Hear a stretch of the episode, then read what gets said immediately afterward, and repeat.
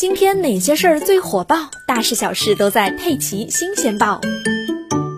最新消息，美国国会众议院当地时间四月二十二日表决通过法案，将华盛顿哥伦比亚特区设为美国第五十一个州。相关法案将送往参议院审议。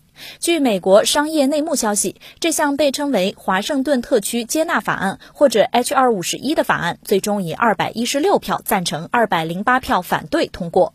据悉，华盛顿哥伦比亚特区人口超过七十万，之前没有国会议员。H.R. 五十一法案将在美国国会中给该地区两名参议员席位、一名众议员席位，并在当地设立州长。某些联邦土地和建筑物，包括国家广场、白宫和国会大厦等，将成为单独。的联邦控制辖区的一部分。